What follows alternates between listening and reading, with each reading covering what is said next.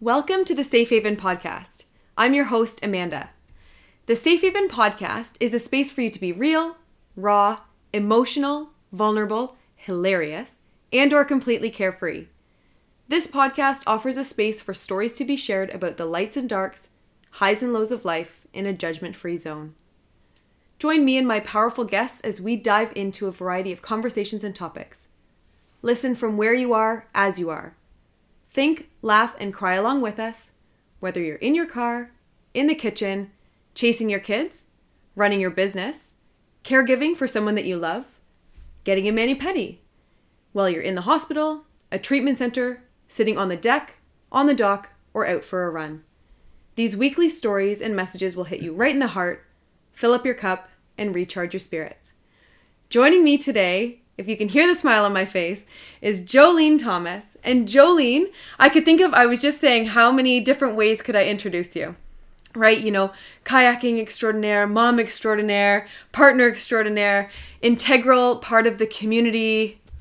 You're, you're amazing. And I'm so thrilled that you're here. So thank you. Thanks for having me. Yeah, absolutely. So, uh, Joleen has a variety of stories that she's going to be sharing with us today. Uh, but I wanted to dial it back a little bit because I love love. I love love a lot. And when Joleen and I were having our pre recording chit chats, our faces were hurting because we were smiling so much talking about how you met Stuart. Yay, So let's Stuart. go. Yeah, let's talk about that. Well, um, I guess, yeah, my life took a took a, took a change of course, and I needed something different from what I was doing, and I decided that I was. I'd always wanted to be a police officer, so I was on that course. I was trying to get in to the OPP, and in that time, I started volunteering and doing ride-alongs, and because Stuart was the only guy on staff that actually had the same size of chest as I did. I could wear his I could wear his his vest, his bulletproof vest, while I went on ride-alongs.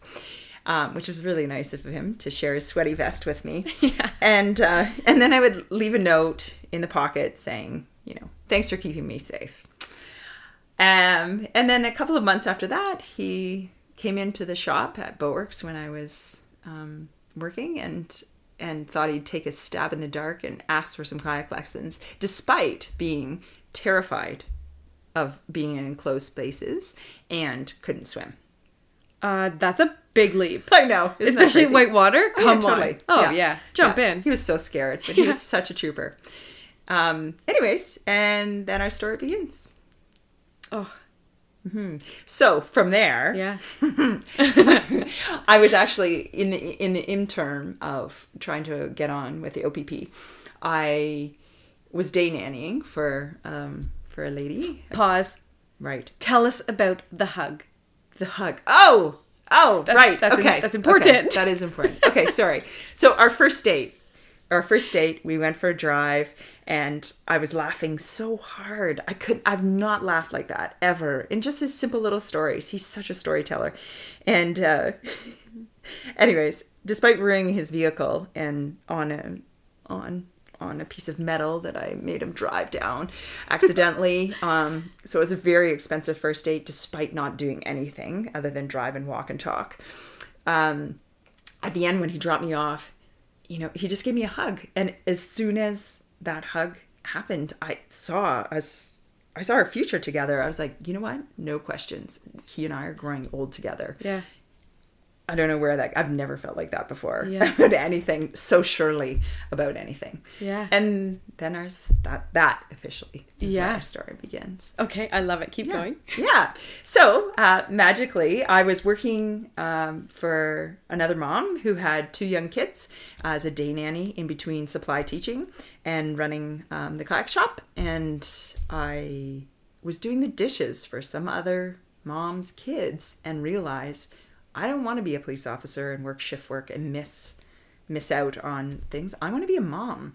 And so we had this conversation. Actually, you know what? We didn't even have that conversation yet, but I just knew I wanted to be a mom. And within a week or two of that, I was actually pregnant. Um, and so Olivia, my, our firstborn, was born exactly one year to, your the date. date of our fir- First date? of our first date. yeah. So you know, it's a tiny bit scandalous for for maybe our parents, but whatever. They, Well, even telling Stuart though, right off the hop, he was so excited about it. yeah, I told him. I told him it was pitch black, and when I told him, he had something that he wanted to share with me, and I obviously had something I needed to share with him, and he, I beat him to it, and I could I could hear him smiling in the dark, and I could see his teeth, and he, his response was, you know, I said, I'm pregnant, and he said, really? Yeah, with the biggest grin. with the total yeah with the biggest grin. And you know then i was on i was on the Yeah. insurance plan the next day. Anyway so yeah yeah he is pretty serious about his role as being a partner and uh, and as a parent. So um yeah i'm pretty grateful about that. Definitely. so then olivia was born. And um you know it was a pretty you know pretty uneventful first pregnancy. Um, and then in, when she was born she was born actually on her due date which i thought was pretty cool. But she it was a really long and laborious labor and it didn't go very far. And i ended up having um, a c-section after about two and a half hours of trying my darndest to push her out um, and lots of barf. And so uh, yeah i had a c-section and she latched on and started nursing really well and life was great. Stuart had you know he had a parental leave so he was off mm-hmm. work for four three months with his vacation. It was almost four months. So it felt like we were on this holiday with this mm-hmm. baby. Yeah. um, and when we brought olivia home from the hospital I noticed the glands in the back of her neck were swelled up, and I was a, you know, my mom, my mom Dar was going off. You know, what mm-hmm. does this mean? And so I called telehealth, and the nurse, I, I still can't even fathom this, but the nurse said, "Oh, there's no glands there." what? Like, get your anatomy book out, lady. Yeah. What is going on? Anyway, so I had a girlfriend, um, my best friend, who is a naturopath. She was staying with us to help, and uh, she assured me that you know she's fine. She's fine. We'll just carry on. And we did. Everything was great for the first two months, and then we are kind of we are getting to the point where it's time to make a decision about vaccines. And I didn't have any. I wasn't. I didn't feel strongly enough one way or another.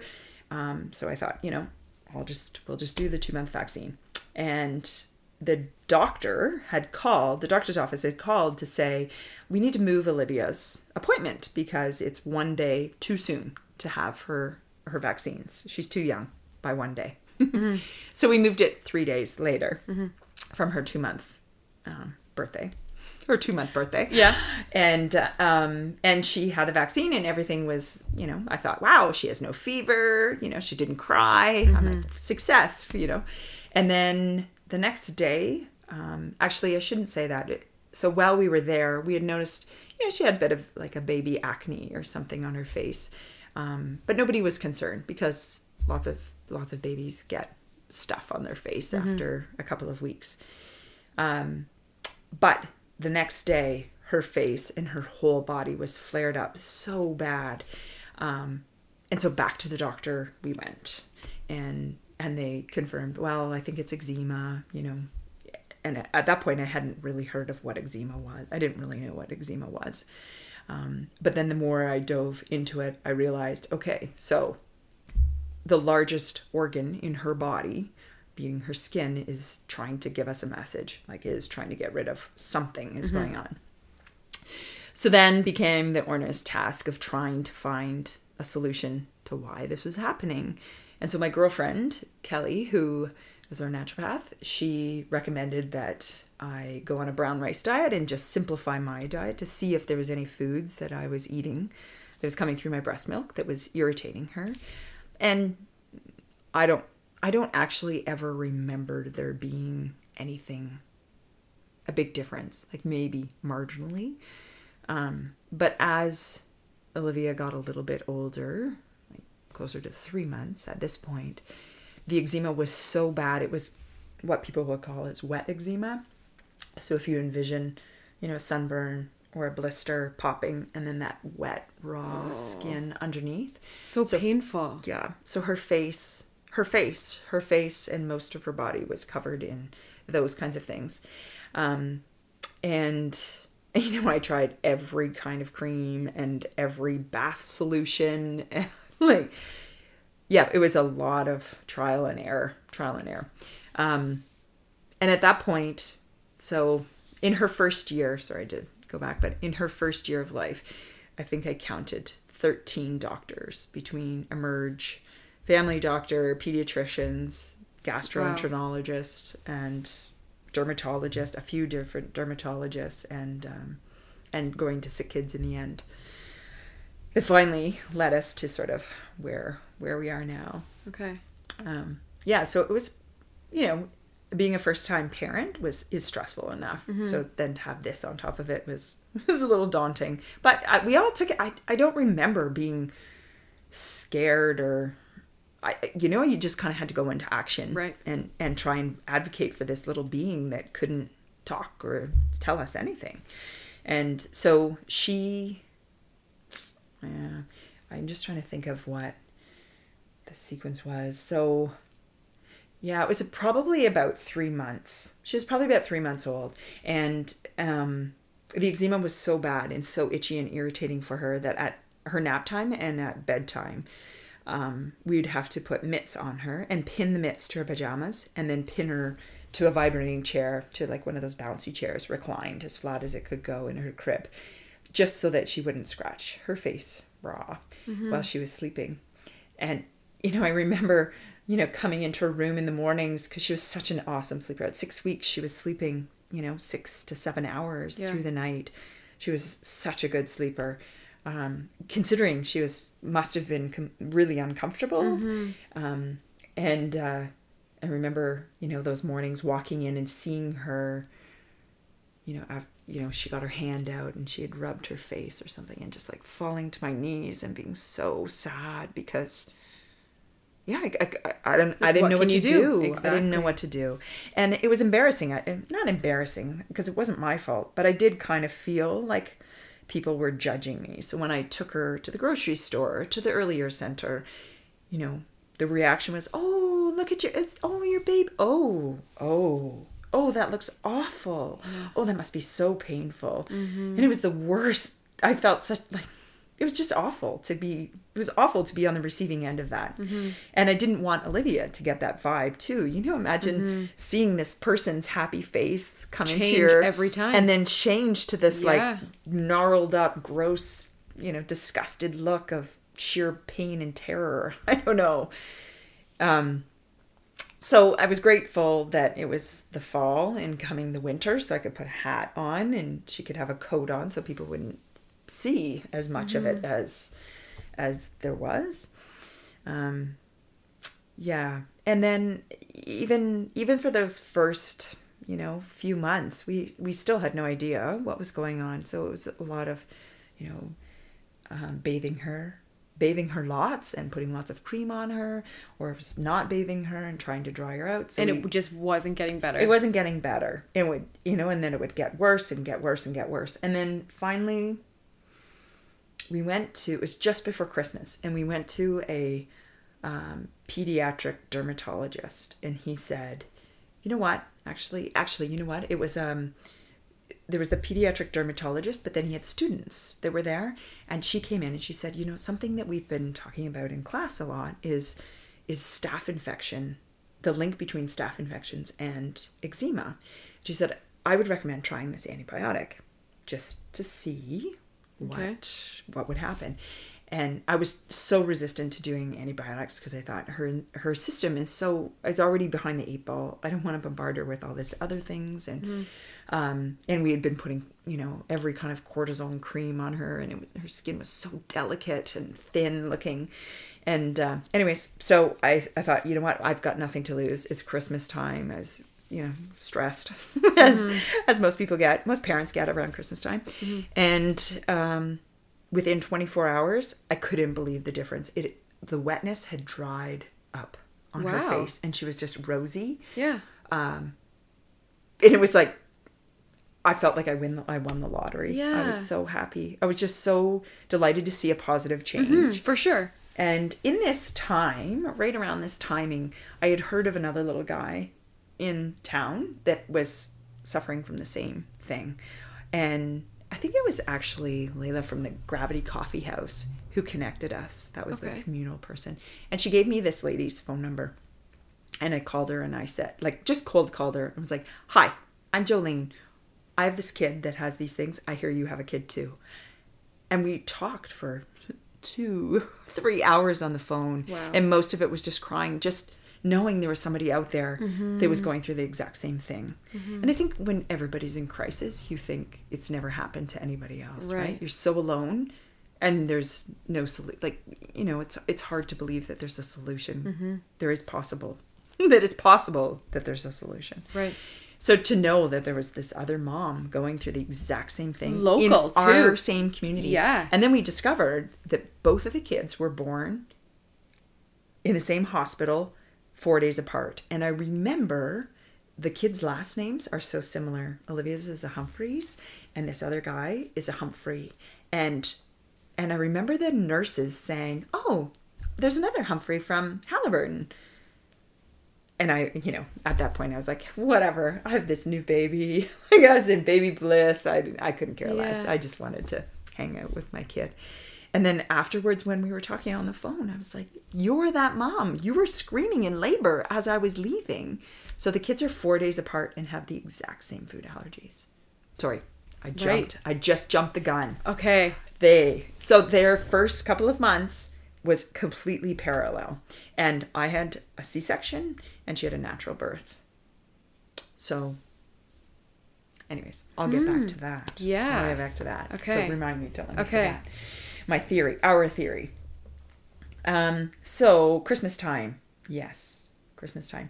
And with stuart working shift work and we had one vehicle at the time because we didn't need to have two vehicles um, my dad was coming up to pick me up to take me home for christmas and olivia and then stuart was going to come you know on his time you know when come and sleep with us and hang out with us because he was working over the holidays. And i thought oh i'll just give olivia a bath. And i gave her a bath with Aveeno like eczema cream or eczema mm, oatmeal bath that they actually label and As like an eczema stuff, right? yeah for eczema so i thought oh this is perfect it was made for my kid Yeah. i gave her the bath and her body was it looked like i put her in scalding hot water it was Oh, red no, and she had Joleen. hives everywhere and and my dad had come just as it was happening and i was crying because i we had gained so much with this Right. antibiotic and then all of a sudden she's got this thing happening. And um so my dad helped me and we we rebathed her in plain water. And then i was reading the ingredients and it said milk. And because which i don't know it said milk on the it said milk on the box which i guess why why wouldn't that be Yeah. a problem? Um, but because i was on an elimination diet and i was eating you know i wasn't eating eggs i wasn't eating dairy I wasn't eating wheat um, i was Okay. really limited eating bland bland food so i didn't have any of that in in but i i actually wouldn't have ever thought that there would be milk in in in a bath oatmeal i guess. I don't know why i didn't think that Yeah. but i've learned. In the last 13 years i have learned to read every label Yeah, every single solitary label. Yeah. um, and there's food products in the most unlikely substances, which I have discovered as well. um, so, so this, where was I? Olivia having the bath and having this reaction, and so I had this panic of, you know, I, I can't predict, like, I can't even bath her without without her having a reaction to something. And at this point, I'm not really thinking allergies. I'm thinking that it's, you know, she's just reacting. It's irritating her skin. It's burning her skin or something like that. But in hindsight, you know, shortly after, we ended up going to, um, uh, well, we ended up going to a gastroenterologist who then said, You have bigger problems and sent us to sick kids. So this was, she's about nine, no, no she was about a year old at this point so before before all of that started happening um, we started introducing food to her Okay. because that's and, you know and you're supposed to Right. introduce them very slowly Yes. and and at that time it was like okay you start with rice formula or rice cereal and then Mm-hmm. you start with barley and oat and blah blah blah and I was doing that, and she was loving eating, and then we started doing barley infant cereal. And she was about seven months, maybe at that point. And she had two meals of barley infant cereal, and she projectile vomited. Like no, like she projectile vomited. It was awful, and it's and I still was not thinking food allergies. So I was like, hmm, well, that's weird. And then she, um, I guess really too when you're with a newborn and then you know as they're growing up and you are introducing these foods, there just seems to be such a step that every mom goes through to do these Right, things step right. by step, right? right, and you don't, you know, you don't give them a cracker to chew on No, when you're introducing these new things. That's right. Um, but it's funny because after with with my third child, it, I just let him eat off the plate. It was so different, such a Yeah. different story. But um, so she started projectile vomiting actually with the barley. So after the second time, I, I I stopped feeding her it, and then I started feeding her. I, I can't remember vegetables. I think it probably at that point, and everything was fine.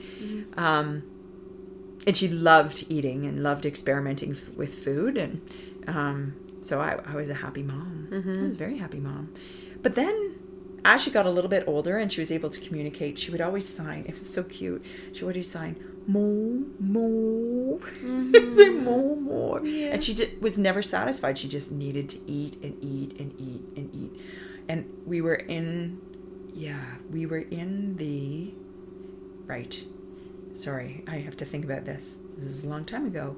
Um, I actually was expecting Violet. So Olivia had just turned one, and I was expecting Violet. And at that time, which is really not that long ago, I was still nursing Olivia because I hadn't introduced cow's milk and I hadn't introduced any any um, like almond milk or soy milk, nothing. So I was strictly nursing her, and she would drink water from a sippy cup.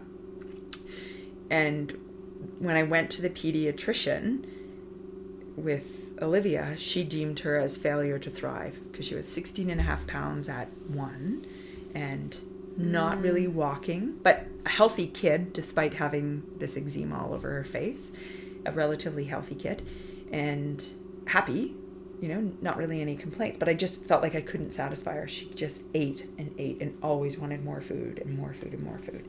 And so I was concerned that because I was pregnant and nursing, um, what was happening with my milk. And nobody at that time could give me an answer. Like the Leche League, nothing, nothing like that would say, could say definitively, it is fine to breastfeed while you're pregnant. I'm like, there's women, thousands, millions of women all over the world that nurse their baby, multiple children while mm-hmm. they're pregnant. Like, mm-hmm. this is how else would you have fed your baby a thousand years ago? Right. um, and I, I couldn't believe that there was there was nothing. Nobody could, nobody was, um, nobody that I could find the resources for um, was promoting it. So they wanted me to start supplementing Olivia's um, diet with something for babies with cow's milk allergies because with eczema and they call it the allergic march you know the kids start with eczema and then they develop food allergies and yada yada yada along the way. So there's a couple of different things that sort of were alluding to that for her and so we were avoiding them just to give her body a little break until she could communicate with us that hey that makes me feel really awful. Yeah. and um, so so I remember being in the gas the pediatric gastroenterologist waiting room with her and Stuart, and I'm just newly pregnant, feeling kind of rotten, and she ate an entire box of rice crackers. She had had lunch, you know. She had had hmm. breakfast, she had a snack on the drive, and she had lunch when we arrived, and then she ate this, and she kept asking more, more, in this in this thing. And I remember I walked in to the to the doctor's office when we finally got in and I was like I can't I can't feed her she she just wants more and more and more food and the lady there bless her she was such a saint she said to me she said to me we have bigger problems you know I'm not worried because we were thinking she was celiac at this point Okay. um, at least the pediatrician thought she was celiac at this point. and she's like we've got bigger problems i she might have be celiac but i guarantee she's got this child has food allergies I'm sending you to sick kids. And this doctor called me at home for days. How are you doing? What's going on? Like, she's a specialist in Toronto and she took the time. I could hear her at her own home doing That's her so dishes, special. calling me. And I, I finally felt like, after seeing all of these other Yeah. people, somebody was taking me seriously. Been seen. And Yep. it's like, I've been seen, I've been Yeah. heard, and my, I wasn't doing this alone. Mm-hmm. And then um, my kid, or sorry, she got us into sick kids like right away, Mm-hmm. right away. And so, what led us to this appointment um, was that pediatric derm- or sorry was the dermatologist or sorry not the pediatric dermatologist sorry was the pediatrician and the one that had said that Olivia was failure to thrive and we needed to supplement your breast milk and then maybe you know start to wean her off breast milk because she couldn't she couldn't confirm if I should be nursing during gosh. which I was like I, I just couldn't I, it was it just felt like such backwards thinking um, um, but now I mean you could get all kinds of information For and sure. statistics about that Yes. so it's amazing in 13 years how available that is Mm-hmm. to us, to anyone now. So, sh so she had given me a formula for babies with cow's milk allergies, and that's actually what it said. It said formula for babies with cow's milk allergies, and I thought. I resisted. Like it was on the counter for about two weeks. I'm like, I refuse to feed my baby this formula. I can provide for her. Like I just did not want to do that. After she was a year old, I, I didn't want to do it and then I um, I broke down, and Stuart was getting ready to go in for a night shift, and it was the holiday long weekend of September, Labor Day weekend. It was the Monday afternoon, and we were sitting on the deck, and we were watching all of the cars, all of the cottagers go home for the summer. You know, it's kind of a Yeah. pastime, and uh, and I had given Olivia a sippy cup and I had one serving, which was, you know, a few tablespoons. And she took the sippy cup and she took a sip out of it, like one little sip out of a sippy cup, like a like a toddler sippy cup. So not very much in Yeah, one. yeah. And she took two sips, and then all of a sudden she started going, Oh my god. and she was pulling at her throat and she was trying to swallow and she was like gagging and i wasn't even piecing it together and then all of a sudden i looked at her because she Uh-huh. Yeah. was sort of panicking and she had hives like in seconds hives the size of toonies all over her face and i remember thinking i just raced her upstairs to stuart and I was like i think she's having an allergic reaction Uh-huh. and we we didn't have EpiPens we No. didn't have Benad- like we didn't have any of that stuff on because we weren't you know everyone was everyone was i shouldn't say everyone most of the doctors that we had seen were kind of poo-pooing food allergies thinking you know that's not really Mm-hmm. Yeah. but my girlfriend the naturopath she was like i feel like this is maybe the path that we're going down um yeah so, what do you do? well, that's the thing, right? What do I do? So I have this yellow lab, my dear dog Lucy, that I've had for so long, is allergic to the rabies vaccine oh gosh. and bee stings. And so I have this homeopathic for her for hives that I give her if she gets stung by a flying insect. So I gave Olivia that. And within, like, I could watch the hives Mm-hmm, go down by the time that happened. oh my gosh, thank God you had that. I know, think, right? And and as if that would work. Yeah, Right? right. I, I, I, be- Thinking on your feet for sure. Yeah, and you believed, yeah. And I believed that like this was the only solution. But now, in thinking in hindsight, like I never went to the doctor. We didn't go to emerge. right. We didn't go to emerge. She just had these big hives, and also. You know Ryvita crackers? You know how rough they are? Mm-hmm. Yeah. Like they would feel so great. I thought these would feel so great for a baby that's or for a toddler that's teething on their gums, like to Right. suck it. Like it just feels so I don't know. It just feels so yummy Yeah. for those poor little sensitive gums. And and now when I look back at photos of her, I can see she has hives all over her face that we didn't really I just thought they were part of her eczema. And now she has like I was so ignorant to this whole thing and and naive. And she'd have hives all over her face and she'd be eating that Ryvita cracker. Oh gosh. I know, I know, and and and so I remember also. Sorry, I'm kind of jumping around all over because it's it just felt like such a long story. But she she would randomly barf in her sleep, and and I always assumed that it was so much mucus from food al- or from environmental allergies, you know, from the fall, from ragweed and typical typical things that people suffer from, because she would be congested and stuffy, and and uh, you could hear the mucus in in her in her throat, and so I just assumed that's what it was. But now, years later, knowing what she is actually allergic to, I think I was actually poisoning her, and she was she was having allergic reactions, mild allergic reactions, but she was barfing in her sleep, and Because of what she was eating. because she was eating. So, go back to um, after the sippy cup incident where she had these two, uh, the tunicized hives, hives all over her. Yeah. Um, after that, did you go back to the specialist? Did you call the one that used to call you? Like, what did you do after that? So so that's where I, I kind of jumped around. So what the timeline was, we had gone to the pediatrician, and she um, put a referral in to the gastroenterologist, the pediatric gastroenterologist, on enterologist because I was concerned that it was celiac because that was kind of the the thing at the time. Um, and so she had put that referral in. But in the meantime, she had given us the, because she wasn't absorbing the food, right? She wasn't gaining any weight. She was so, she was 16 and a half pounds at one years old. And so she, she had given me the formula to help supplement until we got to the gastroenterologist for some testing. Um, and then once I got to the gastroenterologist, I said, by the way, this just happened. And then that's when she said, you know what? Actually, we've got bigger things to worry about. Okay. Your kid has some allergies. We need to get you to Sick Kids. And so she jumped us, and we went to Sick Kids the next week. And we saw a team of doctors at Sick Kids. And at that point, so I'm going, I, I say, I know that she's had the reaction to the bath mm-hmm. stuff, certain creams, any of Aveeno products. Um, she's had a reaction to the barley infant cereal and and to this milk or to this this formula for babies with cow's milk allergies.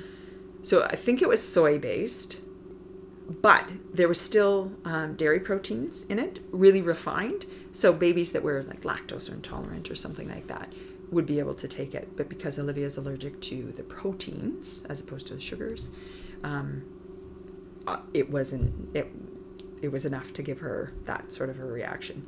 And so then we were watching um, i remember one night stuart gave her a kiss. We were having he and i were having pizza and she was having whatever she was eating whatever meal i'd made for her not pizza. And he gave her a kiss to say goodnight because he was going on night shift. And after he left i looked and she had hive marks in the shape of his lips from the cheese oh on my her forehead. gosh. Yeah, on her forehead. So I thought, wow, that's pretty wild. So then I'm thinking, okay, there's a lot of dairy things happening. Then we go to Sick Kids, and the team takes us, and it's, I don't know, for any listeners that have ever been to Sick Kids or um, CHEO, or I think it's CHEO in Ottawa, it's pretty incredible. Like, they have a team of people that come in and take your story and write everything down, and then they go into an office and they all chat about you and then they come back with a plan.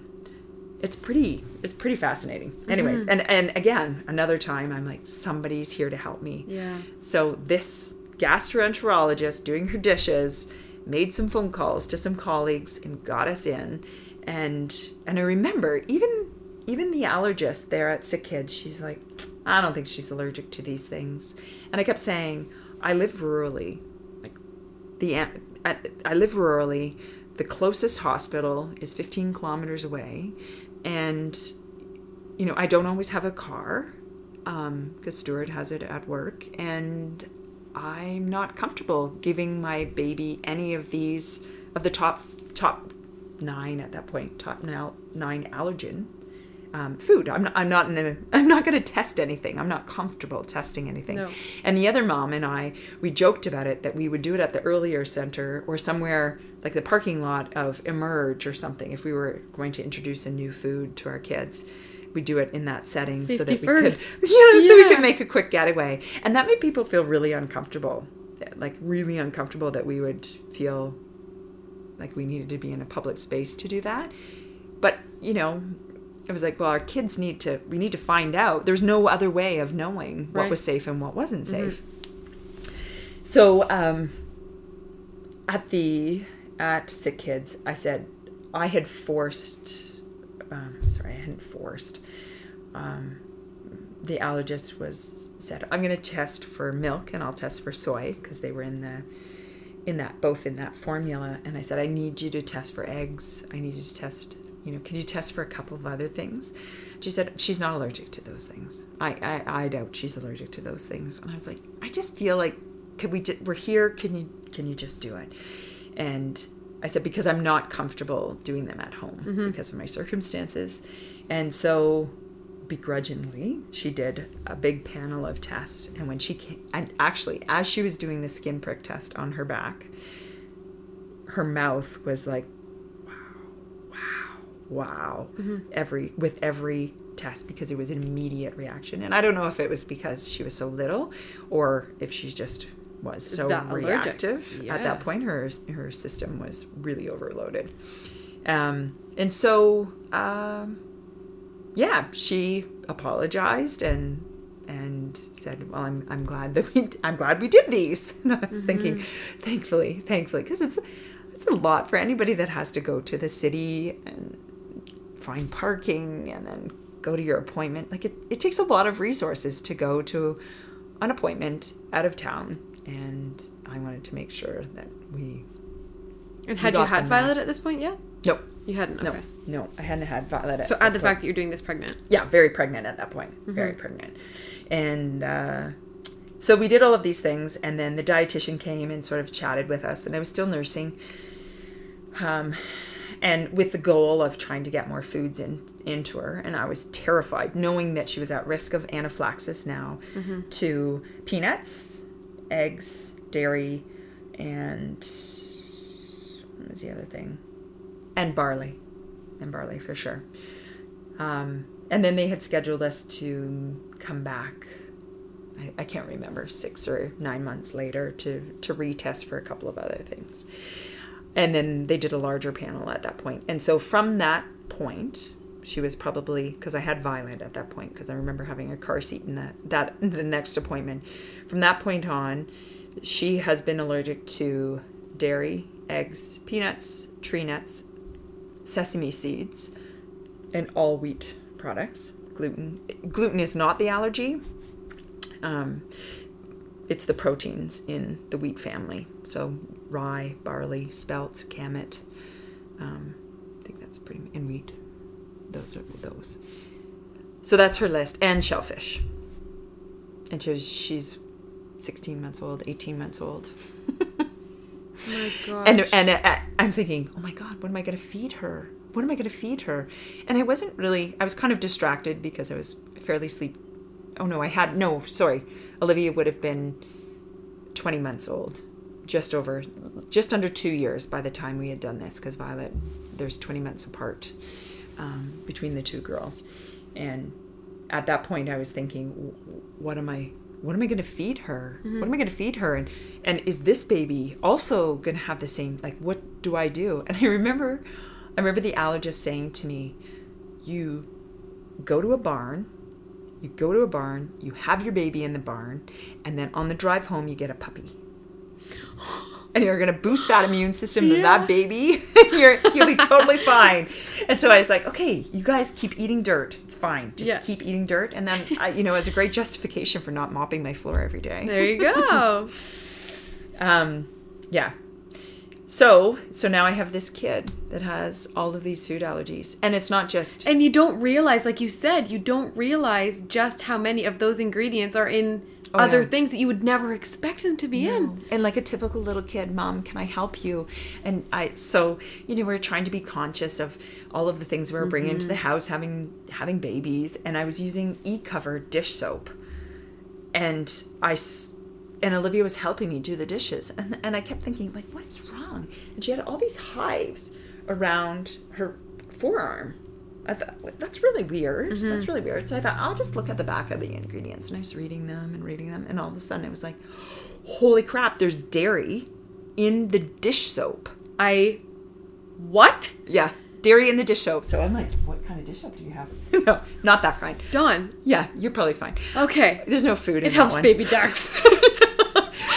So What? So I hear I'm I'm I'm thinking I'm doing the right thing by buying, you know, Yeah. environmentally friendly, whatever. And my kid is being poisoned, and I'm washing her dishes in dish Which soap gonna eat off that of. has dairy Right. in it.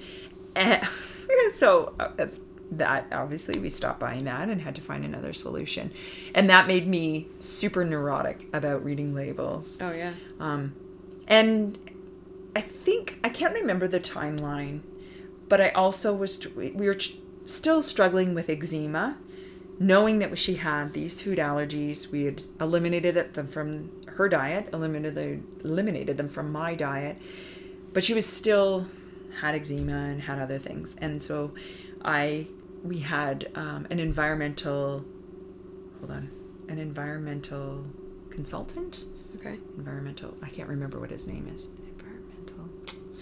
anyways this guy that came into our house and he had a bunch of machinery and tested for molds and tested for off gassing from stuff.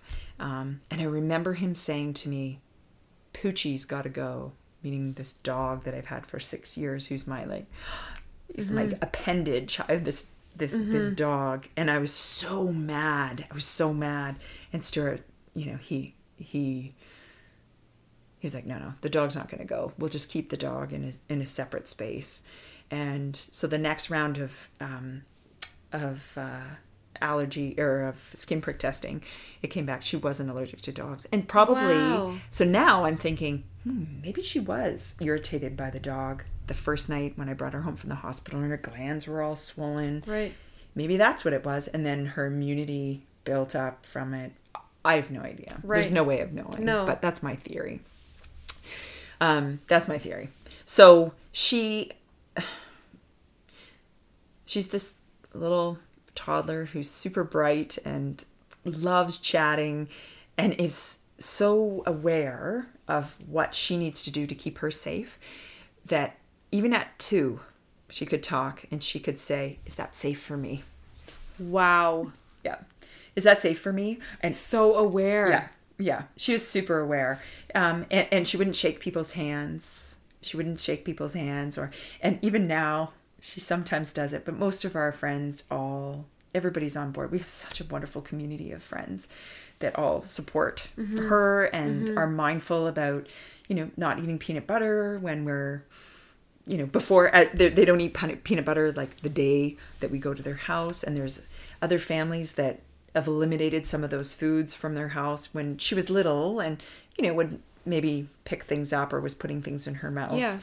um, so she uh, yeah I, i'm s- i'm so grateful for every i could name i could name everybody but i don't i would hate to leave somebody out so um, yeah, they made it possible to be out in the world with this kid that should be in a bubble.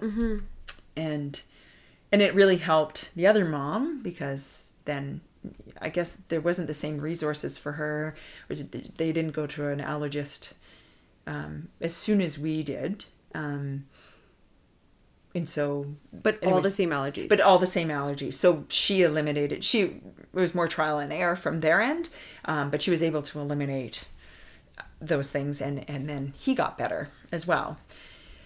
Yeah, Are these? I'm pretty ignorant to allergies because I don't have a single one. I don't even flare up so with. lucky. I know. so lucky. I'm so grateful. I am so you're lucky. so lucky. Even pollen doesn't Right. get to me. You know. yeah, Um, ragweed. When people just go nuts about rag, Yeah. pff, that doesn't Nothing. bother me. So again, I'm so grateful, and especially even more so now. yeah. Can I know that people can acquire allergies Mm-hmm. as they grow older? Can you outgrow them? Yeah. Well, the, here's the theory. Okay, I'm ready. here's a couple of theories. Here's Okay. a couple of theories. So the allergist that we have, who who I respect very well, Mm-hmm. he um, believes that as a child's immune system matures, as they, they their immune system sort of matures around puberty, Mm-hmm. or as puberty is ending, so mid mid to late teens, depending on um, that. Once you hit that time, your immune system is fairly set. You have an adult immune system, so it's not changing over the same way as a child's is. Um, and so the theory is if we can mitigate some things or start desensitizing early that maybe we can trick the immune system for lack of a better word into believing that it's not safe or that it's that this this healthy food is actually safe um, and so the other mom and i just just to go back we because the antibiotic worked so well in the very beginning mm-hmm. with Olivia and with the other little boy, we and it was a staph infection. The only thing that was the same for us in that delivery in, at, the, at the hospital was the hot tub. I was in the hot tub, and then she was in the hot tub a couple of days later, and the nursing staff. So everybody has staff on their hands. Like that's a pretty Yeah. normal thing. But there was a football team that all got staph infections from a hot tub around I don't know. I don't know. The kids were just little little at this point and this light bulb went off for both of us. Like I think we both called each other that day and we're like, "Did you hear?" Because what what I understand from it is that this staph infection she got as an infant on day 1 whenever she was came out of my womb and the staph infection reprogrammed her immune system, however that works, to be frightened and fight these simple foods that mm-hmm. she's in, you know, these simple foods. So that's the theory. And there's new research coming out about that actually That supports it. That supports this link between food allergies and staph infections in infants. So she could have been born with them, like in utero, have them, or Triggered you know there's stuff. there's no way of there's no way of knowing there's no way of knowing but they showed up fairly quickly in her life um, so it could be either either one of those things So how rare is this? food allergies No, no, like the, staph infection? severity. i actually don't have a statistic to know i just know i mean there's lots of children that have one or two allergies but to have a list Oh my gosh. like that is Yeah. quite it's quite substantial and the fact that there's two kids Yeah. that have this same the same story is pretty it's, it's pretty remarkable actually and for those kids growing up in the last 13 years to have each other to know that each Yeah. other you know uh, You're you less know, alone. you're alone yeah you're less alone and if if something happened and i needed to take her somewhere i knew that that was a safe house to take her there's no way she would get contaminated by anything and when i say contaminated i mean if she touched the arm of the chair that somebody had popcorn on and she scratched her face or picked her nose or put her fingers in her mouth that would be enough to have given her a reaction So a reaction um, hives. any anything it So what be- will put her into anaphylaxis? uh, the definition of anaphylaxis is basically two systems. So gastro, skin, breathing. Um, you know, there's uh, yeah. So I said skin. I think there's five of them, and now I'm, I'm under peer pressure, and now I forgot. now I forget them all. So if you have two of those systems happening, then that's technically anaphylaxis. Okay. So if you just have gastro upset from eating something, you know, maybe not, but maybe that is. Maybe the worst is yet to come. So it's kind of a fine definition. And and how they define anaphylaxis is that Olivia is at risk of anaphylaxis. So it might not. She could eat dairy. She could accidentally eat dairy and not have a reaction, and then tomorrow eat it and potentially die. And the way that our allergist explains it to us is that it depends on her metabolic rate, her hormones, like what she mm-hmm. ate the day before, what kind of exercise she's doing, if she's sedentary. That formula is very unique and specific to each individual, and there's no way to figure it out. We do know definitively that if Olivia had a bone marrow transplant, that those allergies would leave, and whoever she was donating her marrow to would get the same allergies. So it's it's in you. It is in you once you have Bone deep, kind- literally. Yeah, yeah, yeah, Yeah. And I mean that's not a cure. No. But but they do know that that's one thing that they do know with um, with bone marrow transplants mm-hmm. is that if if a a donor has allergies, then the recipient will also have the same the same allergies, which is hmm. pretty wild. Mm-hmm. So how does this? You have homeschooled the kids, haven't you? Yes. And that was strictly just because you wanted to initially? Well, I think as a kid, I always wanted to be homeschooled. Yeah. I dreamt, I thought, oh man, it's such a beautiful day. And I'd look out the window and I'd listen to the teacher, like Charlie Brown, like wah, wah, wah, Yeah. wah, wah, wah. And I just feel like it was such a waste of time. I wanted to go out and do other things. Um, and there was other kids, I guess, when I was a kid growing up that had had homeschooling, and I thought, oh God, that'd be so wonderful. But then I didn't really think anything of it. And I went to university for science and I bought early ch- childhood education books, you know, because I was I, I was on that path. Yeah. And then um and then I was uh, supply teaching and doing doing such actually at the time that Olivia was born. So I had done that after university, obviously, and then I, um, oh gosh, Stuart and I had decided um, that we weren't going to send the kids to school for kindergarten or JK. We weren't going to send her for JK because I was I was home mm-hmm. and had another baby, and mm-hmm. um, we were just going to keep her home for that year because I, we could. And with the development of all of her allergies and the reality of what that looks like mm-hmm. for a family that means no going to a restaurant to eat out. That means you know going to a kid's birthday party going to any event because every single event in north america revolves around food. Every single thing. If you think of you know an opening for for an example our dear our favorite bookstore masters bookstore had their 40th wedding or their 40th wedding their 40th anniversary this weekend. They have cake they have beautiful cupcakes or, muffins and and vegetables and and fruit and crackers and things. And and then you go to a christmas party and it's all food mm-hmm. and you go to a birthday party and it's food and you go to a fashion show and there's food Yeah. it's food food food um so the reality of what our life would look like was was quite daunting because we live rurally because the grocery stores didn't really have any alternatives to anything else. There's one family that had a daughter with celiac and she had some sensitivity to dairy, so she had actually got the one of the grocery stores to order in a couple of soy-based um, dairy products. So there, there was that option. But even 13 years ago, or almost yeah, 13 years ago, there really wasn't. You know, health food stores had a couple of things, um, but there wasn't a lot of options, especially mainstream grocery stores. There wasn't options. Not like there wasn't the the health food section at the independents and things like that. So I had to order food through Sick Kids to get delivered to us, um, just so I could feed her bread and feed her a butter-like substance or yogurt. You know, uh, you get in this mindset that you know your kid has to eat yogurt because that's the thing that you. It's such an easy thing to feed your kid.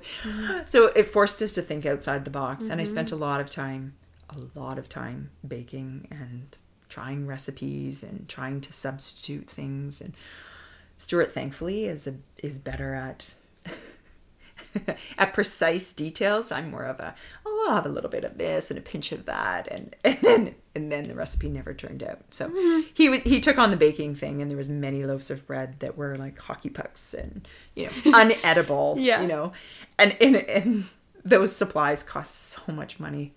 Oh, I think of how much money we've invested in safe foods. It's mm-hmm. wild. Like a loaf of bread is seven dollars. You know, her My butter gosh. Her fake butter, which isn't even healthy, No. is you know six dollars, and um, I I could go on and on and on. You know, cereal. So how how do you as a family work towards maintaining some sort of normalcy? You know what? Inside our house, everything is normal. Our life is normal. We limit the foods. For the first couple of years, when she was toddling and not really able to advocate too much for herself, we had none of those foods in our house. And poor Stuart, having a high metabolism, not being able to eat eggs for breakfast, you know, people thought, wow, he must be really sick because he dropped weight so mm-hmm. fast. Both of us mm-hmm. did because we weren't eating processed food. We're actually eating really well. We're eating meat and vegetables and fruit and whole grains. It was it was actually great. It was mm-hmm. great. But um, so in our house, that's what we ate. And if we went anywhere, we packed our own food. We didn't go out to restaurants because, like I said, that that wasn't an option. You know, so we joked about buying, you know, a camper trailer, hmm.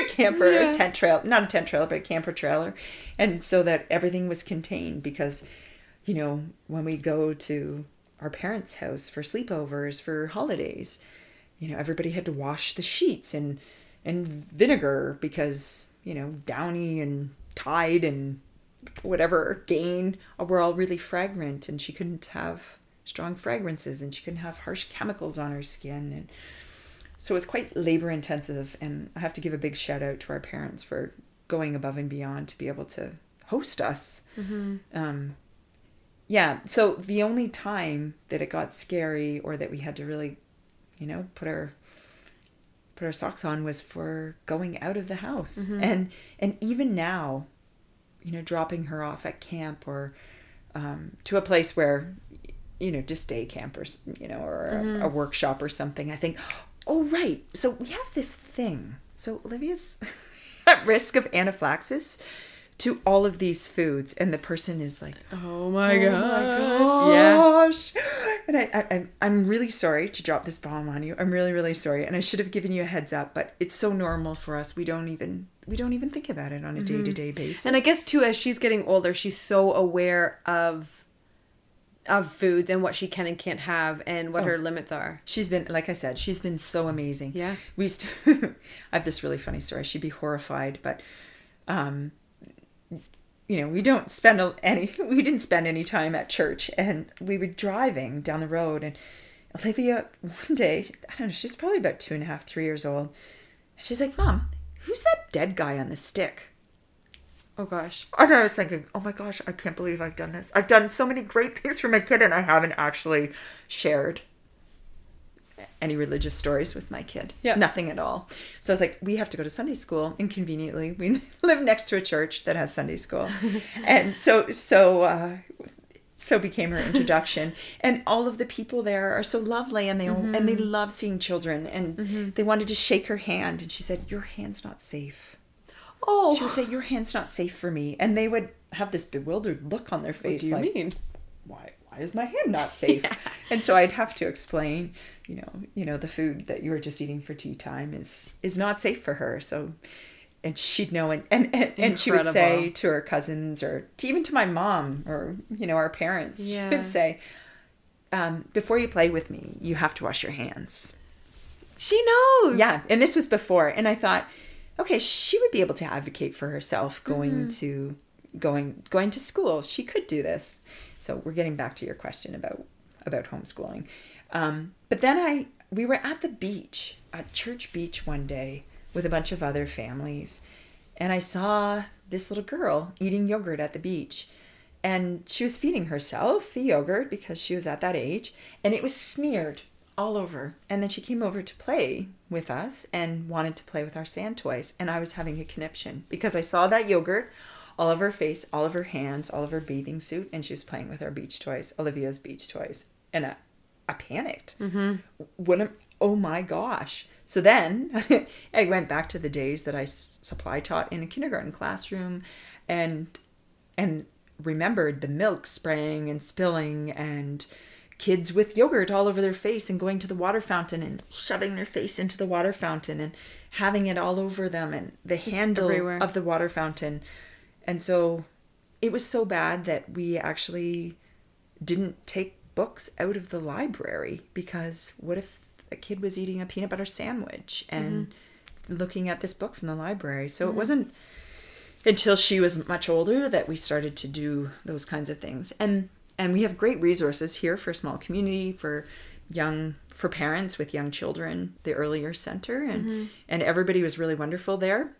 But but there was Cheerios on the ground and there was food again, right? There's food kids need to eat. And so for my mental health, I needed to be there as minimally as I could and I enjoyed being outside and that's neutral ground, right? That's nobody's bringing snacks into my house that aren't safe. And you know, the snacks can be consumed and the crumbs can stay on the ground and the chipmunks can eat them and we can still all have a great time and I'm not stressed and my kid's safe. And mm-hmm. so I started these I started play dates this this thing called play dates where we would just meet and go for a hike or go to the park outside instead of and we go I don't know, snowshoeing in the winter or tobogganing with the kids or something. So I started this outside thing and it, it gained such so much momentum that uh, I felt really badly because I thought, oh my goodness, I'm taking people away from the EarlyON center on these days. Yeah. you know? Um, but I also believe that, you know, it was good for kids to be outside and I wanted, I wanted to be outside and I wanted my kid to have friends. And that, for me, that's how I felt it could happen safely for everyone. So we had play dates um, outside, and I felt safe, and everybody was happy because everybody's happy when they play outside. And then I, it was getting time to consider school, and Stuart said to me, he said, he said to me, "We can't send her to school." And the principal was really accommodating. She, you know, she she offered for Olivia to eat her lunch in the principal's office every day to stay safe, and that actually broke my heart because I thought I don't want her to be segregated, but at the same point, I also don't want her to be the first kid with this. You know, there've been kids mm-hmm. with other things, but not that many things. And in a lot of classrooms at that time, if they had a peanut allergy, then you didn't. Same with today, you don't. You know, it's a ban in that classroom. You don't actually send peanuts. But this is I- so much more. But than I, I'm that. like, how can I? I you, well, you can't send dairy, and you can't send eggs, and you can't send peanuts, or tree nuts, or sesame seeds, or Right. wheat, actually. So, uh, cardboard, maybe. yeah, right. and some celery. Um, is and I didn't want to be that mom, and at the same point, I was like, again, my mental health, worrying about her mm-hmm. all the time, and she, like I said, she was a huge advocate. Like she could take care of herself from a very young age. She would know. But Stuart said, "I can't. She, I'm not ready for her to do that. We're not ready. Like, I'm not ready." And I was having my third baby around that time, and I was home, and I, and he said, "We should homeschool." And I was like, "What? I didn't even think that was an option. Like, it didn't even cross my mind." And I thought, "Yes, can I do that? Like, am I really? Is it really possible? What do I know what to do?" And uh, anyways, now it's become a lifestyle. Yeah. So so uh, Olivia's going into grade eight um, this fall, and uh, you know she's just now starting to express interest to go to high school, and you know we have a great community of homeschoolers.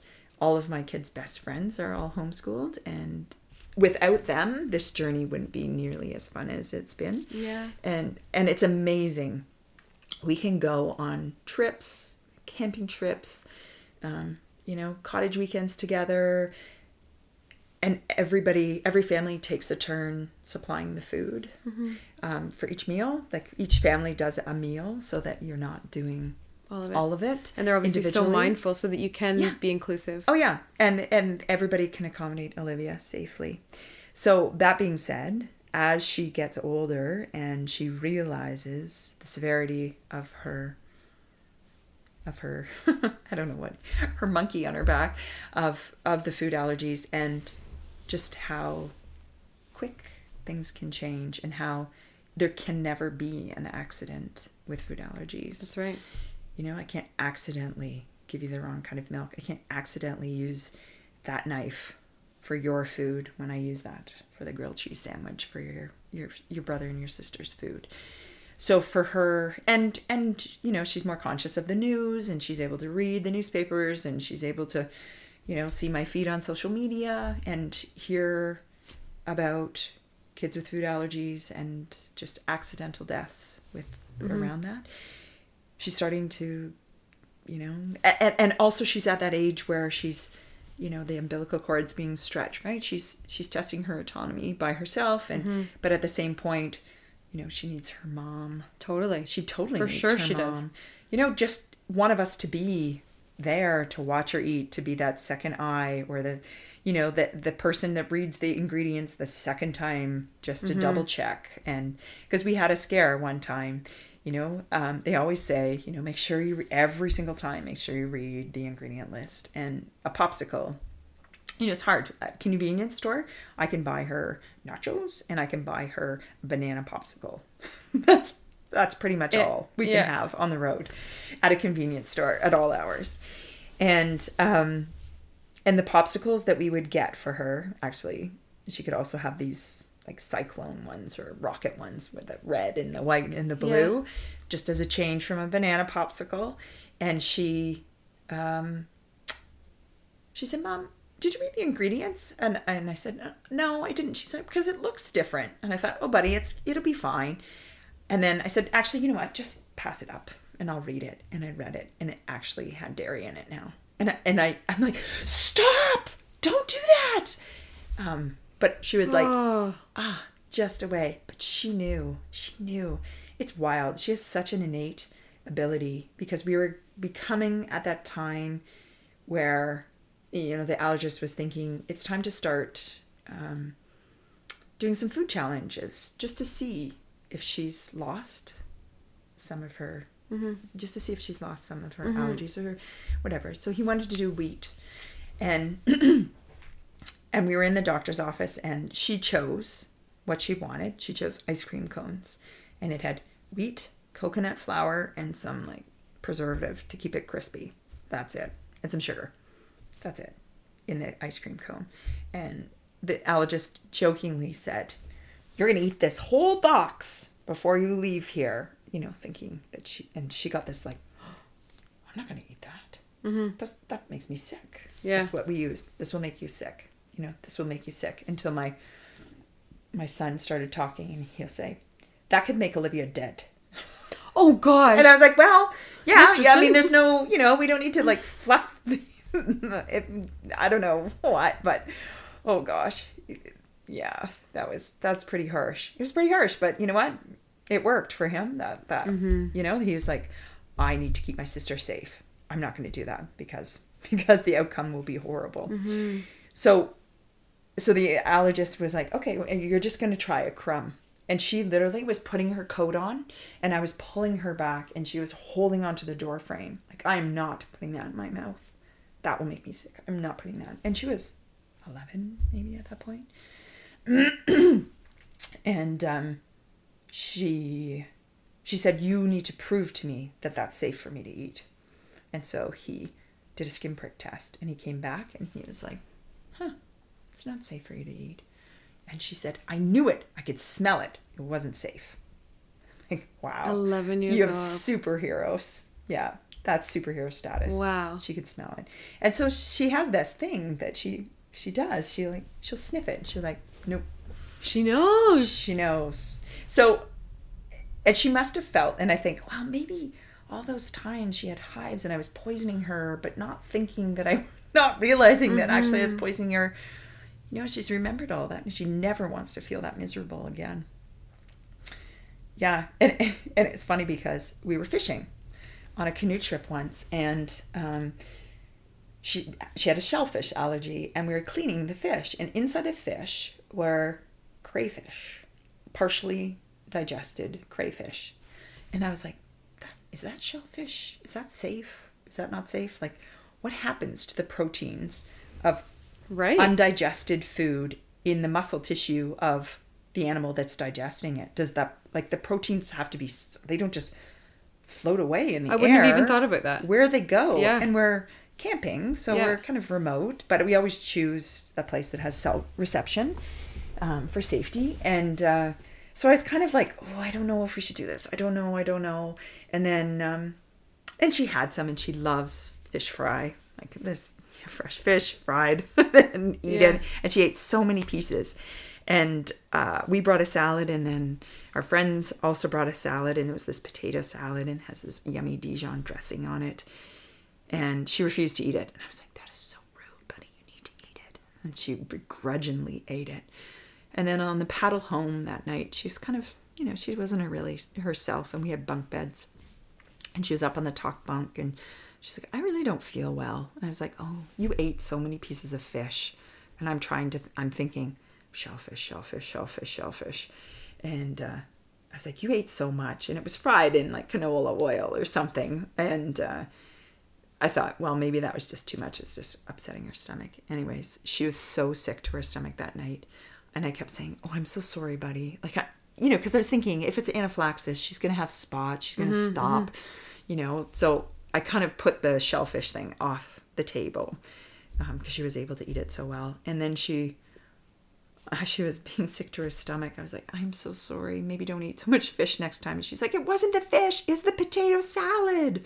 Oh. And I was, and oh. then all of a sudden another light bulb goes on, and I'm thinking of all of these times we've been at people's houses that have accommodated a diet for her, so they don't use processed foods, so they do a roast or they make homemade salad dressing, and every single one of those things has like Dijon mustard in it. It's like the Dijon mustard rub and mm-hmm. the Dijon mustard in the salad dressing with a balsamic glaze and blah blah blah. And then I and I'm I'm, I'm like as she's saying this, it's like all of I'm like wow wow wow, she's allergic to mustard. Oh my goodness. So then, ironically, we had an allergist appointment about two weeks after that. And I said, could you just test her for mustard? Because I, I don't know. I'm thinking that there's something going on. And sure enough, he's like, wow, you're allergic to mustard. Mustard. mustard. But so, so all of those times, you know, Stuart's parents would come and they'd bring big hunks of steak and we'd put Montreal steak spice on it because that would make it taste better, I guess. And because we weren't really, that wasn't, we, we didn't really eat like that. And, uh, and so I needed to put flavoring on it to make it taste good.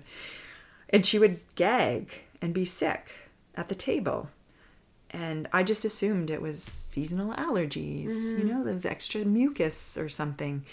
But then she would come back and then she would eat the vegetables or everything else, but she wouldn't touch Yeah. the meat or Right. she wouldn't touch the salad. Or, mm-hmm. and actually, she didn't eat salad for I don't know how many years because she equated salad with feeling so terrible, mm-hmm. and she wouldn't eat sliced meat like like roast beef or roast or pork tenderloin or anything like that. She would only eat ground beef because it was the only thing that never had mustard in it. So, so how old was she when she found out that mustard one? She was about eleven. Okay, wow. Mm-hmm.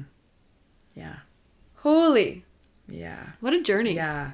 Maybe a little bit sooner than that. She was probably 10 going on 11. But yeah. So that was, she's never lost any allergies. She's only gained. Um, and we're at that place of food testing right now, oral challenges. And the first experience of an oral challenge was you go to sick kids, they give you a crumb of the food, they eat it, and 30 minutes later, the nurse comes in and checks to see if you have any symptoms and then you eat a, um, a bite size and then 30 minutes later they come and check and then you you know and then you eat a quarter of a serving and then you eat half a serving and then you eat a whole serving. So it's over a period of time. And at that time you're sitting in the waiting room with six or seven other families that are going through the same thing. And so the energy in that room is like the moms lifting up their kids Yes. shirts looking down. How do you feel? Can you breathe? Like you know do you have any So hives? tense. how's your throat feel? Yeah. it's so tense. And and on the television at kids in they have cp24 on. They don't have like a kids thing. They're just watching car accidents and, and all this tragic stuff happening in them. And this energy of all these parents terrified of their kids. And before they put the food in their mouths the allergists make you make the kid aware of what's happening. There is a chance that you're going to have a reaction to this. And if you do you need to administer the epipen to yourself. And they that's scary That's for a a, kid Yeah, that's I can't imagine that. that's scary. So she did the wheat challenge, and we thought it was awesome. You know, she had a she had a bit of a scratchy throat, but she, you know, took the crumb and she sniffed it and licked it, and the nurse said, "You know what, honey? Like you need to put it in your mouth, otherwise we're going to be here for a long time." So finally, she put it in, and she's like, "Well, my throat's a little bit scratchy," and then I. I said, you know what, honey, like a, a crumb, to be able to swallow a crumb of anything is really hard to do without a cup of water. Like, you know, you're fine. You're fine. yeah. and then she, um, and she was fine. She seemed fine. And then finally she got to the full serving and she's like, I just ate a muffin with chocolate. I just ate a whole muffin. Super excited. And then nurse was about to send us down to the dietitian for a plan because you have to eat wheat then for uh, however many weeks to desensitize to it. Right. And um, and she said, "Oh, before you go, I should just check your back." And she lifted up her shirt, and she had hives on her back. And she's like, "Oh, honey, I'm so sorry." And then she, as we were talking, then she's getting hives all over her face, and so then they had to keep us there for another two hours. It's discouraging. And then the whole office closed, and the nurse stayed with us. You know, Mm-hmm. while we had our Benadryl and Reactine and mm-hmm. and waited, and so now we're up for a baked egg and almond, and that's she doesn't want to do it. She doesn't want to do it. She actually her her goal. She loves the smell of eggs, so she really really wants to be able to eat an egg a real egg, a scrambled egg. It smells so good, and if if we eat scrambled eggs and she doesn't, yeah, she sits at the table and she's like, "Oh, that looks so good." Mm-hmm. Eggs smell terrible. I don't know why she finds that so attractive, but she loves the smell of eggs. So I thought she'd be excited to try baked egg, but the rules for try the rules for baked egg are really tricky. You have to bake it for something crazy like 38 minutes at this temperature and to ensure the eggs are actually fully cooked and baked. And the ratio of eggs to batter needs to be this. And you can't have um, you can't have fruit in it and you can't have chocolate chips in it because the batter doesn't cook around those things. So it wouldn't be a true a true test. Um anyways, she said no.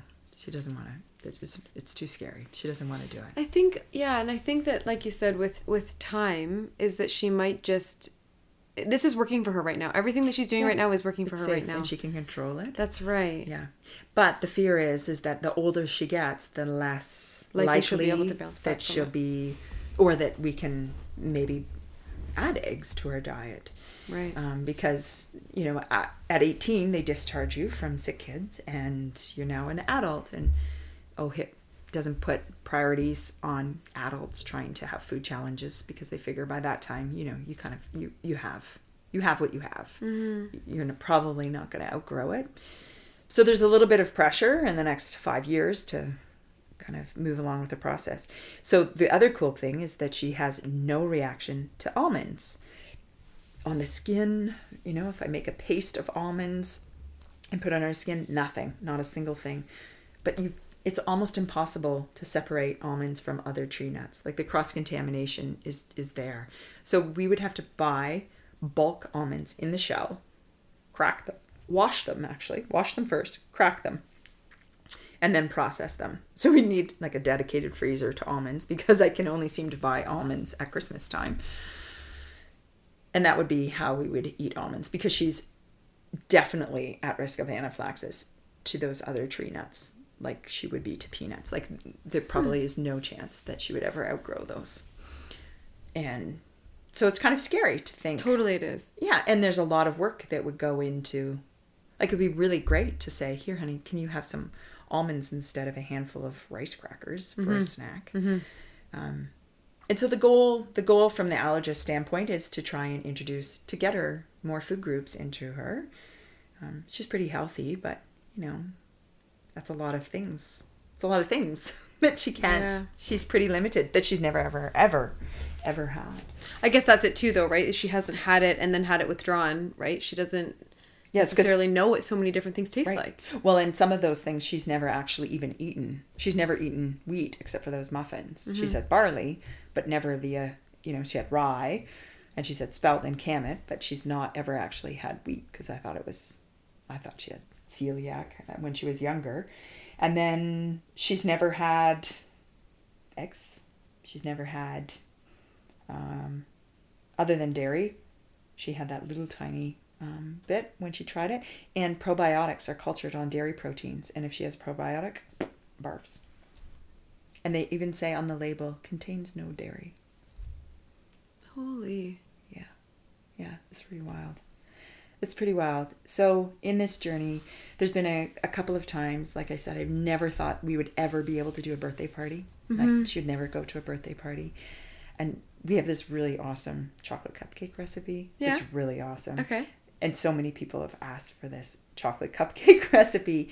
And one mom made it. And actually, she invited Olivia to her kids. Like her kid invited Olivia to her party when she was, they were five. They were five, I think. And I couldn't believe, like, I, I just couldn't even believe that it was happening. I could not believe that my kid was able to go to a birthday party safely. It was wild because Stuart and I had this this rule that when we were in a function, um, that it was one on one. We always had there always had to be an adult supervising her, you know, and holding her hand at Christmas, at Easter, at retirement parties and weddings and whatever because you know we had to keep somebody had to keep her safe. Mm-hmm. So uh, yeah, to be able to be included and stuff like that is just Really awesome. special. And it's so touching when, you know, our little friends, our little friends who are now big friends, um, say, you know, that they no, I'll wait and eat my muffin that has, you know, nuts in it until after I'm done playing with Olivia, or you know, it's beautiful. you know, we can't take this now because Olivia is coming to it, and and people go out of their way to make things safe for her. You know, in our homeschooling group, we have book club meetings, and then they, uh, you know, they bring th- things that are safe. But but now as she's getting older and she's realizing that accidents can happen, Mm-hmm. she's scared, so so scared to do to eat food from other people. So even though, you know, for a brief period of time it was wonderful and it was so lovely, now we've had to take a step back and say, please don't go out of your way, because she's not comfortable trying it, even though you went to all of that. Mm-hmm. Right. And so she feels badly because she knows how much work it goes into for people to make stuff that's safe. Um, you know, she feels badly not even trying. Right, but she's it, just not there. terrified to yeah, try it for now. sure. So- Understandably so. Yeah, yeah, which is so interesting the way that it all I can only I can only imagine how it must feel to be a child with food allergies or with anything, with any illness. I mean, I don't say that she has an illness, she just has a thing. She doesn't have an illness. She's perfectly healthy, which I'm grateful for Yes. you know but the reality of knowing that your kid could die at any moment because of an accidental piece of food in their mouth is horrifying Yes. so you know I i've tried to think of ways and i even find myself you know saying to stuart why why, why, why are you using that knife on that on there what like why are you what are you doing what are you doing Yeah. um, you know, we've been living this way for 12 years. Um, and I'm sure he's, you know, sometimes we forget, right? I'm the soul, I'm, I'm with her all the time. So I eat with this hand and I prepare food with this hand and they don't cross over. Like, this hand is always safe. That's your normal. this is my normal. This, I will always have this hand safe to do something for Olivia. This hand, maybe not um, and and all of those little strategies that I don't even think of. And you'll notice, you know, if you spend time with her, you know, if she's not comfortable, she'll have her sleeves over her hands, or, you know, she'll sit in the corner and she won't eat the food that we've brought for the occasion, in case somebody spits when they're talking, or, you know, in case a little toddler comes by and touches it, or. So the strategies that she's come up with herself and I've come up with in us as a family. You know, we joked Yeah. about getting a, a cooler that plugs into your van, so you just always have food available. Um, but I will say that Christoph at the Rhubarb has been amazing. So we can, and Terry, Terry for encouraging me to ask Christoph to make food for her. Um, you know, we've been able to go out and eat as a family, and Uh, her the order Rhubarb. food at the Yes. Rhubarb. Yeah. Shout out. I know. I know. Yeah, Thanks, guys. big time. and then at um, at a at a restaurant Hobart's in Lindsay, Mm-hmm. and I sent an email to the chef just saying, "Look, at we're coming to my my dad's birthday party. Um, I have this kid. You know, are you okay if I bring her own food?" And they're like, "If you felt comfortable, we'd be willing to make something for her." and they bought a frying pan for her. They prepped her Oh meal the day before and kept it in another fridge. And then when we arrived, the chef came out and greeted me and took me back and said, "Okay, this is the salt. I bought brand new salt, brand new pepper. Here's That's the frying amazing, pan. Joleen. Here's this. Is everything safe? Is this olive oil safe?" And I, was crying Oh, because of I was like, course. I can't believe this. I can't believe this. And she ordered like roasted potatoes and chicken, like you know, and some steamed broccoli. Like not a big deal, but but everyone is capable of making those things, and uh, and then she had a dedicated server, so that girl only got Olivia water and only brought her meal and took her meal. That's it. That's it. Because it was busy and there was lots Yep. of people. That's really special. so the fact, so I mean, it was just like, wow, we can actually, it's possible. Mm-hmm. It's possible to go out and do this. And we've also discovered that New York fries is also safe. New York fries. New York Oh, fries. that's good. Yeah, just potatoes and salt. There you go. Yeah, yeah. I always have to remind them that we have a dairy allergy. Please don't bag them underneath the dripping cheese receptacle. Oh gosh. Um, but we occasionally do that, and and and um, Swiss Chalet is also, but we haven't been brave enough to try that. Mm. Yeah, That's a big step. yeah, yeah. Big step. So, for moms and dads and family members that are maybe experiencing these types of, um, you know, symptoms in their child, right? Or, you know, what would be a piece of advice that you could share with them or with the listeners that are dealing with really severe food allergies in the early stages? Oh, I mean, you just have to advocate for your kid. Like, don't stop until you get at least a skin prick test. Um, and then following that, you get blood work done so you can get a panel to know, you know, sort of, you can see if things are changing. And that's something that we didn't do. We didn't do the blood work um, for Olivia until she was later. And so I, I'm curious to know if, how things have changed over, you know, the first ten years of her life. What what that looked like and and how serious that is. But I, yeah, I mean, with OHIP, you should be able to have your doctor send you to an allergist, do the skin prick test, and find out. And and don't be frightened because there's so many resources. There's so many alternatives to food that I mean, it's not impossible to safely feed your kid. Mm-hmm. Yeah. Um, and I think trusting your, you know, trusting your instincts and your judgment. There's been a couple of times that I've gotten trouble by the allergist or by, um, by our family doctor for not giving the EpiPen to Olivia because I was confident that things would be fine. And she's only had a handful of reactions. Um, but if you have an EpiPen and if your kid has an allergic reaction, don't ever hesitate to give them the EpiPen because things change so quickly and you would never live with yourself if you didn't just give them that little injection Mm-hmm. that could have reversed everything Yeah. in seconds because seconds matter that's and that's the big message with with anaphylaxis is that if you suspect that your kid is having an allergic reaction seconds matter Yeah, that's great advice. yeah Seconds do matter. they do they do and you'll never harm your kid by giving them epinephrine Mm-hmm. when it's not required they might be mad at you they'll have Yeah. a bruise but they'll never yeah you you can't harm them you can't Yeah. harm them so Thank you. mm-hmm. Thank you so much for sharing your stories and opening up with us and Sorry. educating us too. Like that's just been incredible. I really appreciate it. Thanks. Yeah, Yeah. big time. there you go, guys. Another episode of the Safe Haven podcast. Joleen, thank you so much. Please make sure that you subscribe, like, share these episodes, and comment as you follow along. Your generous support keeps the sharing of these messages coming your way. You can find the Safe Haven podcast on Spotify, Apple Podcasts, and on Podbean. And you can also follow along on Instagram at the Safe Haven Podcast.